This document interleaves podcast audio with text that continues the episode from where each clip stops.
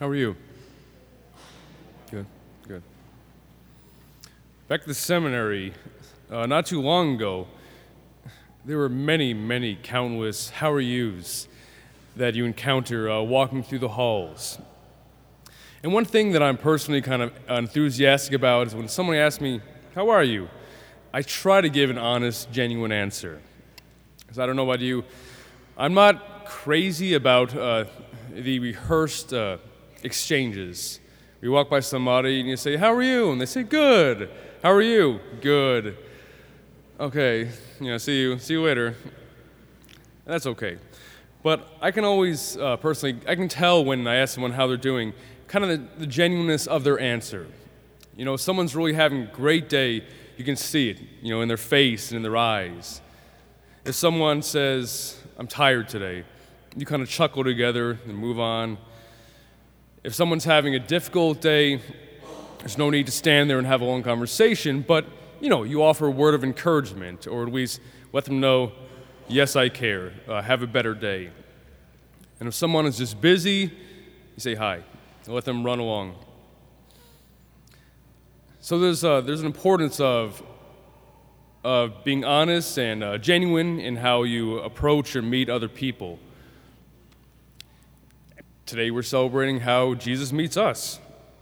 You know, when Jesus came to us as one of us, he didn't come only in his perfection as the Son of God and in his divinity, you know, unaffected by the craziness of everyday life.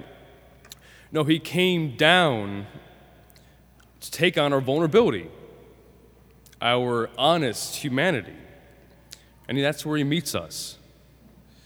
And his body that we receive in the Eucharist is a living embodiment of that vulnerability. And it's no coincidence that when we sit here and we look at the altar and the, the Eucharist, right directly in our sight is the cross. The altar and the cross have to be seen together. Because he came down from heaven to our level to share in our wounds, you know, to take all of our wounds onto himself in order to be raised up in our woundedness. So Jesus is our resurrected, crucified Lord, always. So there's no Eucharistic body without the crucified body, there's no altar without the cross.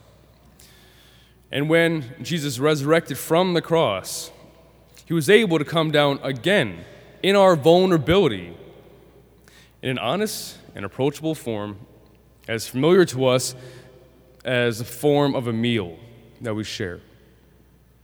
And he meets us in such vulnerability that he literally commands us to take his flesh and his blood into our mouth and consume his life into our life personally. So when he explained to his Jewish brothers, uh, Jewish brothers and sisters in this, uh, in this reading, and he says, that he is the bread, you know, the sustenance that came down from heaven, at that point they're probably following him and saying, okay, maybe, maybe I can see it.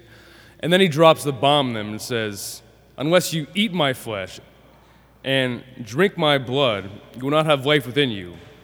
So unless you eat, physically chew on my flesh and drink my blood, and the blood is a like a symbol of like Jewish profanity, you won't have life within you. So, of course, um, the Jewish people are thinking he's crazy. He's a cannibal. He says, Eat my flesh. But if you look deeper, I think that maybe was so scandalizing, the thought of this, if you really think about it, at least in their shoes, that Jesus is telling them and us that he's the Son of God. He's the Savior of the world. And he's making himself so vulnerable, so vulnerable to meet the people that he came to save, to eat his flesh. And whenever Jesus says, Whoever feeds on me will have life because of me, we know that this isn't just a distant exchange with the Savior of the world. This is an intimate and vulnerable encounter with God in our life, in the moment, no matter what we bring to that moment, no matter how we meet Him. That's how He meets us.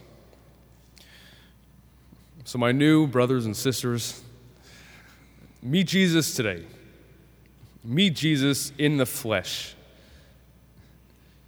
Meet Jesus in your flesh. If you're at peace right now and you're just happy to be here, don't fight that. Bring that to Him, let it loose, and let Him multiply that. If you just want to meet Jesus in silence today, don't force any words. Just approach Him heart to heart and just be.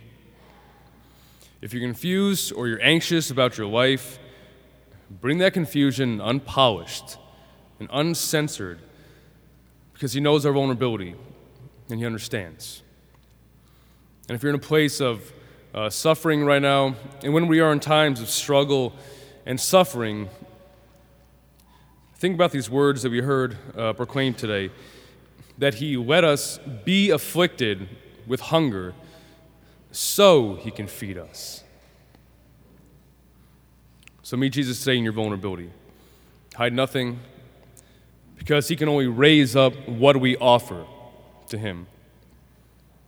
He came down to earth every time that we gather here at the altar. We can be offered up. We can be offered up entirely, honestly, in all of our humanity with Him to the Father. So, as we prepare ourselves to be offered up with Jesus today in the Eucharist, make sure to really stop and breathe for a moment and tell him really how you're doing.